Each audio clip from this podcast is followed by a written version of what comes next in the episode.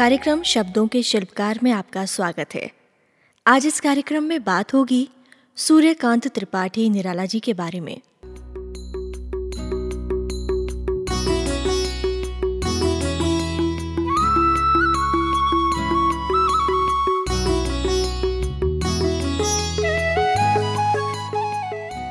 सूर्यकांत त्रिपाठी निराला हिंदी साहित्य और साहित्यिक पत्रकारिता में अमिट हस्ताक्षर के समान हैं।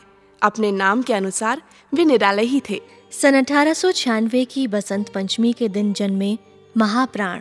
सूर्यकांत त्रिपाठी निराला पर माँ सरस्वती का विशेष आशीर्वाद था। उनकी जन्मतिथि को लेकर अनेक मत प्रचलित हैं।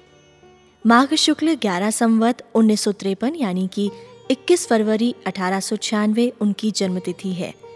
बसंत पंचमी पर उनका जन्मदिन मनाने की परंपरा सन 1930 से शुरू हुई। निराला जी एक कवि, उपन्यासकार, निबंधकार और कहानीकार थे। उन्होंने कई रेखा चित्र भी बनाए। उनका व्यक्तित्व विद्रोही और क्रांतिकारी तत्वों से निर्मित हुआ है। निराला जी का जन्म महिषादल स्टेट, मेदिनीपुर, बंगाल के उन्नाव ज़िले के गड़ाकोला गाँव में हुआ था। निराला जी का जन्म रविवार को हुआ था, इसलिए ये सूरज कुमार कहलाए। बंगाल में बसने का परिणाम ये हुआ कि बंगला एक तरह से इनकी मातृभाषा हो गई। निराला जी के पिता पंडित राम सहाय तिवारी उन्नाव के रहने वाले थे और महिषा दल में सिपाही की नौकरी करते थे। तीन वर्ष की अवस्था में ही उनकी माता की मृत्यु हो गई। बचपन से ही उनका जीवन संघर्षों के बीच में ही बीता। निराला जी की शिक्षा बंगाली माध्यम से शुरू हुई। हाई स्कूल पास करने के बाद उन्होंने घर पर ही संस्कृत और अंग्रेज़ी साहित्य का अध्ययन किया। हाई स्कूल करने के बाद वे लखनऊ और उसके बाद गढ़कोला यानी कि उन्नाव आ गए। शुरू से ही रामचरित मानस उन्हें बहुत प्रिय थी। वे हिंदी, बंगला, अंग्रेज़ी और संस्कृत भाषा में निपुण थे और श्री रामकृष्ण परमहंस, स्वामी विवेकानंद और श्री रविंद्रनाथ टैगोर से विशेष रूप से प्रभावित थे। निराला जी खुले विचारों वाले थे। और स्कूल में पढ़ने से अधिक उनकी रुचि घूमने, खेलने, तैरने और कुश्ती लड़ने में थी। संगीत में उनकी विशेष रुचि थी। अध्ययन में उनका ज़्यादा मन नहीं लगता था। इस कारण उनके पिता कभी कभी उनसे कठोर व्यवहार करते थे, पर उनके दिल में अपने एकमात्र पुत्र के लिए विशेष स्नेह था। पंद्रह वर्ष की आयु में निराला जी का विवाह मनोहारा देवी से हो गया। पत्नी के ज़ोर देने पर ही उन्होंने हिंदी भाषा सीखी। इसके बाद वो जल्द ही बंगला की बजाय हिंदी में ही कविताएँ लिखने लगे। बचपन के निराशा और एकाकी जीवन के बाद उन्होंने कुछ वर्ष अपनी पत्नी के साथ सुख से बिताए। किंतु ये सुख ज़्यादा दिनों तक नहीं रहा और उनकी पत्नी की मृत्यु मात्र 20 वर्ष की अवस्था में ही हो गई और वो अपने पीछे एक पुत्री को छोड़ गई, जिसकी सारी ज़िम्मेदारी अब निराला जी के ऊपर ही थी। निराला जी आर्थिक विषमताओं से भी घिरे रहे। अनेक प्रकार के सामाजिक और साहित्यिक संघर्षों को झेलते हुए भी उन्होंने कभी अपने लक्ष्य को नीचा नहीं किया। पिता का भी असामयिक निधन हो गया। प्रथम विश्व युद्ध के बाद जो महामारी फैली, उसमें उनकी पुत्री, भाई और भाभी की भी मृत्यु हो गई। कठिन से कठिन परिस्थितियों में भी निराला जी ने अपने जीवन से समझौता नहीं किया। और अपने तरीके से ही ज़िंदगी जीना बेहतर समझा। निराला जी ने 1918 से 1922 तक महिषादल राज्य की सेवा की। उसके बाद संपादन स्वतंत्र लेखन और अनुवाद कार्य किया। सूर्यकांत त्रिपाठी निराला जी ने सन 1922 से 1923 के दौरान कोलकाता से प्रकाशित समन्वय पत्र का संपादन भी किया। निराला जी का संबंध प्रमुख रूप से प्रभा सरस्वती माधुरी आदर्श, शिक्षा और मतवाला जैसे प्रतिष्ठित पत्र पत्रिकाओं से रहा। मतवाला पत्र से उनका विशेष लगाव था। 23 अगस्त सन 1923 को जब मतवाला पत्र निकला तो उस पर छपा मोटो निराला जी ने ही तैयार किया था। वो मोटो इस प्रकार था। अमीय गरल, शशि शिकर रविकर राग बिराग भरा प्याला, पीते हैं जो साधक, उनका प्यारा है ये मतवाला। मतवाला के पहले अंक में ही रक्षाबंधन पर उनकी कविता छपी थी। इसके बाद तो जैसे निराला जी की कविता तो मतवाला की पहचान ही बन गई। निराला जी ने अपनी कविताओं के माध्यम से आर्थिक परेशानियों को बड़े ही मार्मिक ढंग से चित्रित किया था। उनकी एक कविता तब बहुत प्रसिद्ध हुई। साथ दो, बच्चे भी है सदा हाथ फैलाए। बाएँ से वे मलते हुए पेट को चलते और दाहिना दया दृष्टि पाने की ओर बढ़ाए। भूख से सूख होठ जब जाते, छाता भाग्य विधाता से क्या पाते? निराला जी की रचनाओं में उनके जीवन का दर्द सुनाई देता था। अपनी पुत्री की मृत्यु ने निराला जी को झंझोर कर रख दिया था। उन्होंने बेटी की याद में ये पंक्तियाँ लिखी थी, जिसे कई लेखकों ने सर्वश्रेष्ठ शोक गीत की संज्ञा दी है। मुझ भाग्यहीन की तू संबल, युग वर्ष बाद जब हुई विकल, दुखी जीवन की कथा रही, क्या कहूँ, आज जो नहीं कही, हो इसी कर्म पर वज्रपात, यदि धर्म रहे नत सदा साथ। इस पथ पर मेरे कार्य सकल, हो भ्रष्ट शीत के से शतदल कन्ये, गत कर्मों का अर्पण, कर करता मैं तेरा तर्पण। मतवाला पत्र के बाद लखनऊ में गंगा पुस्तक माला कार्यालय और वहाँ से निकलने वाली मासिक पत्रिका सुधा से 1935 के मध्य तक निराला जी जुड़े रहे। निराला जी जयशंकर प्रसाद और महादेवी वर्मा के साथ हिंदी साहित्य में छायावाद के प्रमुख स्तंभ माने जाते हैं। उन्होंने कहानियाँ, उपन्यास और निबंध भी लिखे हैं, परंतु उनकी ख्याति विशेष रूप से कविता के कारण ही हुई। निराला जी की रचनाओं में अनेक प्रकार के भाव पाए जाते हैं। विशेष रूप से वे खड़ी बोली के कवि थे, पर ब्रज भाषा और अवधि भाषा में भी कविताएँ लिखते थे। उनकी रचनाओं में कहीं प्रेम की गहराई है, कहीं आध्यात्मिकता तो कहीं गरीबों के प्रति सहानुभूति और संवेदना, कहीं देश प्रेम का जज्बा तो कहीं सामाजिक सच्चाई का एक आईना है। सड़क किनारे पत्थर तोड़ती महिला का रेखांकन उनकी काव्य चेतना की सर्वोच्चता को दर्शाता है। वो तोड़ती पत्थर देखा उसे मैंने इलाहाबाद के पथ पर। वो तोड़ती पत्थर। कोई न छायादार पेड़। वो जिसके तले बैठी हुई स्वीकार। श्याम तन भर बंधा यौवन। नत नयन प्रिय कर्म रत मन।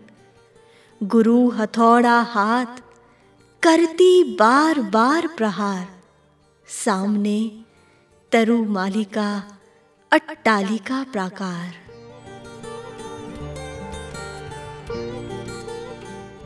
और इसी प्रकार राह चलते भिकारी पर उन्होंने लिखा, पेट पीठ दोनों मिलकर हैं एक, चल रहा लुटिया टेक, मिट्टी भर दाने को, भूख मिटाने को, मुँह फटी पुरानी झोली को फैलाता दो टुक कलेजे को करता पछताता। राम की शक्ति पूजा के माध्यम से निराला जी ने राम को समाज में एक आदर्श के रूप में प्रस्तुत किया। वे लिखते हैं, होगी जय होगी जय। हे पुरुषोत्तम नवीन, कह माँ शक्ति राम के बदन में हुई लीन। सौ पदों में लिखी गई तुलसीदास, सूर्यकांत त्रिपाठी निराला जी की सबसे बड़ी कविता है, जो कि सन 1934 में लिखी गई और 1935 में सुधा के पाँच अंकों में किश्तवार प्रकाशित हुई। इस प्रबंध काव्य में सूर्यकांत त्रिपाठी निराला जी ने पत्नी के युवा तनमन के आकर्षण में मोहग्रस्त तुलसीदास जी के महाकवि बनने को बखूबी दिखाया था। जागा जागा संस्कार प्रबल, रे गया काम। तत्क्षण वह जल देखा वामा, वो न थी। अनल प्रमिता वो, इस ओर ज्ञान, उस ओर ज्ञान। हो गया भस्म वो प्रथम भान, छूटा जग का जो रहा ध्यान। निराला जी कभी भी बंद कर नहीं लिख पाते थे। निराला जी की कविता, जूही की कली आज भी लोगों के जहन में बसी हुई है। विजन वन वल्लरी पर सोती थी, सुहाग भरी स्नेह स्वप्न भग्न, अमल कोमल तन तरुणी, जूही की कली। द्रग बंद किए शिथिल पत्रांक में वासंती, निशा थी। सन 1946 के स्वाधीनता संग्राम में विद्यार्थियों के देश प्रेम पर उन्होंने एक कविता लिखी, खून की होली जो खेली। आइए, हम आपको सुनवाते हैं उसी कविता के कुछ अंश। युवक जनों की है जान, खून की होली जो खेली। पाया है लोगों में मान, खून की होली जो खेली। रंग गए जैसे पलाश, कुसुम किंशुक के सुहाए। कोकनद के पाए प्राण खून की होली जो खेली। यही नहीं, निराला जी एक जगह स्थिर होकर कविता पाठ भी नहीं करते थे। एक बार, एक समारोह में आकाशवाणी को उनकी कविता का सीधा प्रसारण करना था तो उनके चारों ओर माइक लगाए गए, कि पता नहीं वे घूमते घूमते किस कोने से कविता पढ़े। निराला जी ने अपने समय के मशहूर रजनी सेन चंडीदास गोविंद दास विवेकानंद और रविंद्रनाथ टैगोर की बंगला कविताओं का अनुवाद भी किया। राजधानी दिल्ली को भी सूर्यकांत त्रिपाठी निराला जी ने अभिव्यक्ति दी। यमुना की ध्वनि में है गूंजती सुहाग गाथा। सुनता है अंधकार खड़ा, चुपचाप जहाँ। आज वो फिरदौस, सुनसान है पड़ा। शाही दीवान, आम स्तब्ध है हो रहा है, दोपहर को पारश्व में। उठता है झिल्ली रव। बोलते हैं स्यार रात, यमुना कछार में। लीन हो गया है रव, शाही अंगनाओं का। निस्तब्ध मीनार, मौन है मकबरे। निराला जी की मौलिकता और प्रभावी शैली, रचनाओं में बसा गूढ़ अर्थ, उन्हें भीड़ से अलग खड़ा करते थे। बसंत पंचमी और निराला जी का संबंध बड़ा ही अद्भुत रहा है, और इस दिन हर साहित्यकार उनके सानिध्य की अपेक्षा रखता था। ऐसे ही किन्हीं क्षणों में निराला जी की इस रचना में यौवन का भावावेग दिखा। रोक टोक से कभी नहीं रुकती है। यौवन मत की बाढ़ नदी की, किसे देखन झुकती है? गरज गरज वो क्या कहती है? कहने दो। अपनी इच्छा से प्रबल वेग से बहने दो। सन 1927 से 1930 तक निराला जी अस्वस्थ रहे जिस कारण उन्हें आर्थिक संकट से भी गुजरना पड़ा। फिर अपनी ही इच्छा से गंगा पुस्तकमाला का उन्होंने संपादन किया और सुधा में संपादकीय का लेखन भी करने लगे। सन 1930 से 1942 तक उनका अधिकांश समय लखनऊ में ही बीता। ये समय उनके गहरे आर्थिक संकट का काल था। उनके कहानी संग्रह भी इसी समय में आए। लिली, चतुर चमार, सुकुल की बीवी और सखी की कहानियाँ, अप्सरा, अलका, प्रभावती, निरुपमा आदि उपन्यास उनके आर्थिक संकट के काल में ही लिखे गए थे। वे समय समय पर फुटबॉल लेख भी लिखते थे। इन लेखों का संग्रह प्रबंध पद्म के नाम से प्रकाशित हुआ था। आर्थिक संकट के कारण ये सारे लेख सामान्य जन रुचि के आधार पर लिखे गए, पर इसका अर्थ ये नहीं था कि निराला जी जन रुचि के कारण अपने धरातल से उतरकर सामान्य भूमि पर आ गए। उनके काव्यगत प्रयोग चलते रहे। सन 1936 में गीतों का संग्रह गीतिका नाम से प्रकाशित हुआ। दो वर्ष बाद सन 1938 में उनका अनामिका काव्य संग्रह प्रकाश में आया। सूर्यकांत त्रिपाठी निराला जी बहुत ही भावुक और नरम दिल इंसान थे। उन्होंने हमेशा ही अपने दुखों और कष्टों को नज़रअंदाज किया और दूसरों की सहायता की। ऐसी ही एक घटना हम आपको बताते हैं। महाकवि सूर्यकांत त्रिपाठी निराला जी के पास उस दिन एक भी पैसा नहीं था। उन्हें कुछ सामान की ज़रूरत थी। तो वे अपने प्रकाशक के पास जा पहुँचे और रॉयल्टी के पैसों की दरकार की। प्रकाशक ने उन्हें चार सौ रुपये दे दिए। जब वो घर लौट रहे थे, तभी अलोपी बाग में उन्हें एक वृद्ध महिला की दयनीय दशा देखकर अच्छा नहीं लगा। वो भाव विभोर हो गए और बोले, अम्मा, अगर एक रुपया दे दूँ तो कितने दिन भीख नहीं मांगोगी? वृद्ध महिला ने कहा, बेटा, तीन चार दिन। तब निराला जी ने पूछा, अम्मा, तुम्हारा महीने भर का खर्च कितना होगा? अम्मा ने उत्तर दिया, बेटा, यही कोई बीस पच्चीस रुपए? वृद्ध महिला के मुँह से बार बार बेटा शब्द सुनकर निराला जी भाव विभोर हो गए और बोल उठे, अगर मैं तुम्हें तीन सौ रुपये दे दूँ तो कितने वर्ष भीख नहीं मांगोगी? तब वृद्ध महिला बोली मैं कोई छोटा मोटा काम कर लूँगी और ज़िंदगी भर भीख नहीं मांगूँगी। निराला जी ने सौ रुपये अपने पास रखे और बाकी के तीन सौ रुपये वृद्ध महिला को देते हुए कहा कि निराला की माँ अब आज से भीख नहीं मांगेगी।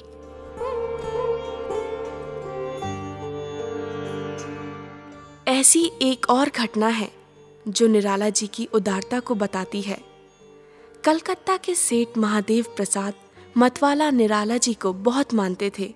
उन्होंने जाड़े के दिनों में निराला जी के लिए एक बढ़िया सी शॉल बनवाकर उन्हें भेंट की। निराला जी ने उसे ओढ़ा और आनंदित होते हुए सेठ की प्रशंसा की। एक दिन निराला जी मतवाला के दफ्तर आ रहे थे। रास्ते में उन्हें एक भिकारी मिला। जो ठंड से ठिठुर रहा था। उन्होंने झट से अपनी शॉल उस भिखारी को उड़ा दी। तभी संयोग से मतवाला जी वहाँ पहुँच गए। उन्होंने जब भिखारी को शॉल दिए जाने पर आपत्ति की तो निराला जी बोले, सेठ जी, शॉल पर अब आपका कोई अधिकार नहीं है।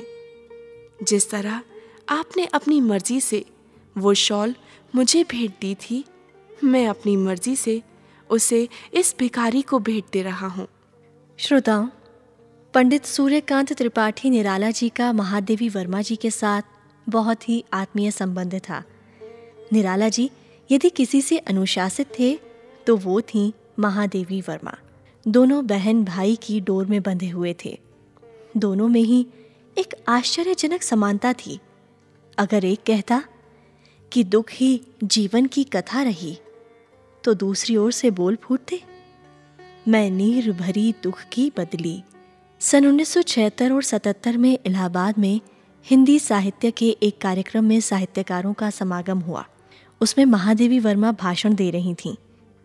बोलते बोलते ही वो अचानक रोने लगी। उन्हें निराला जी की याद आ गई। तब निराला जी इस दुनिया से जा चुके थे। महादेवी वर्मा का गला भराया। उन्होंने कहा, आज मुझे वो कलाई याद आ रही है, जिस पर मैं राखी बांधती थी। उनके बाद मुझे वैसी कलाई नहीं दिखी। महादेवी वर्मा रोने लगी और वक्तव्य अधूरा ही छोड़कर माइक से हट गई। आइए हम आपको बताते हैं निराला जी की कुछ प्रमुख रचनाओं के बारे में। सबसे पहले काव्य संग्रह, अनामिका, परिमल, गीतिका, द्वितीय अनामिका, तुलसीदास कुकुरमुत्ता अणिमा बेला नए पत्ते अर्चना आराधना गीत कुंज सांद काकिला और अपरा। और उनके प्रसिद्ध उपन्यास हैं अप्सरा अलका प्रभावती निरुपमा कुल्ली भाट बिल्लेसुर बिल्लेसुर बकरीहा। निराला जी की कुछ कहानियाँ थी। लिली चतुरी चमार सुकुल की बीवी। काव्य संग्रह, उपन्यास और कहानियों के साथ ही निराला जी ने निबंध भी लिखे। रविंद्र कविता कानन, प्रबंध पद्म, प्रबंध प्रतिमा, चाबुक, चयन और संग्रह नाम से उनके निबंध प्रकाशित हुए। इतना ही नहीं, पुराण कथा और अनुवाद के क्षेत्र में भी निराला जी ने प्रशंसनीय कार्य किया। निराला जी ने कठिनतम परिस्थितियों में भी अपने जीवन से समझौता न कर अपने तरीके से ही ज़िंदगी जीना बेहतर समझा। इलाहाबाद शहर निराला जी से लंबे समय तक सुशोभित होता रहा। इस शहर के दारागंज मोहल्ले के एक कमरे में दिनांक 15 अक्टूबर 1961 को महाप्राण ये देह त्याग कर चले गए। महाप्राण निराला जी हिंदी साहित्य के एक ऐसे सूर्य हैं। जिनका आलोक सदैव हिंदी जगत को प्रकाशवान करता रहेगा। यही नहीं, श्रोताओं। पंडित सूर्यकांत त्रिपाठी निराला जी का साहित्यिक और पत्रकार जीवन वर्तमान समय के पत्रकारों को पत्रकारिता के क्षेत्र में एक साधक के रूप में कार्य करने के लिए प्रेरणा देता रहेगा। और आइए, अंत में उनकी रचना, अभी न होगा मेरा अंत से हम उन्हें श्रद्धांजलि देते हैं।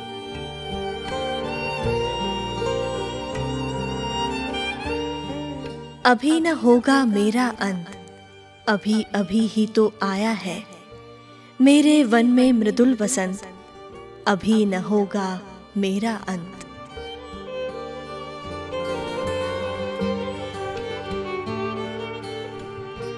सच में श्रोताओं, इन पंक्तियों में पंडित सूर्यकांत त्रिपाठी निराला जी जैसे महाप्राण कवि का कभी अंत नहीं हो सकता। वे आज भी हम सभी के बीच में जीवित हैं। इन्हीं पंक्तियों के साथ अभी कार्यक्रम यहीं पर समाप्त करने की हमें आज्ञा दीजिए। इस कार्यक्रम का आलेख तैयार किया था सुभाषिनी वैलवंशी ने।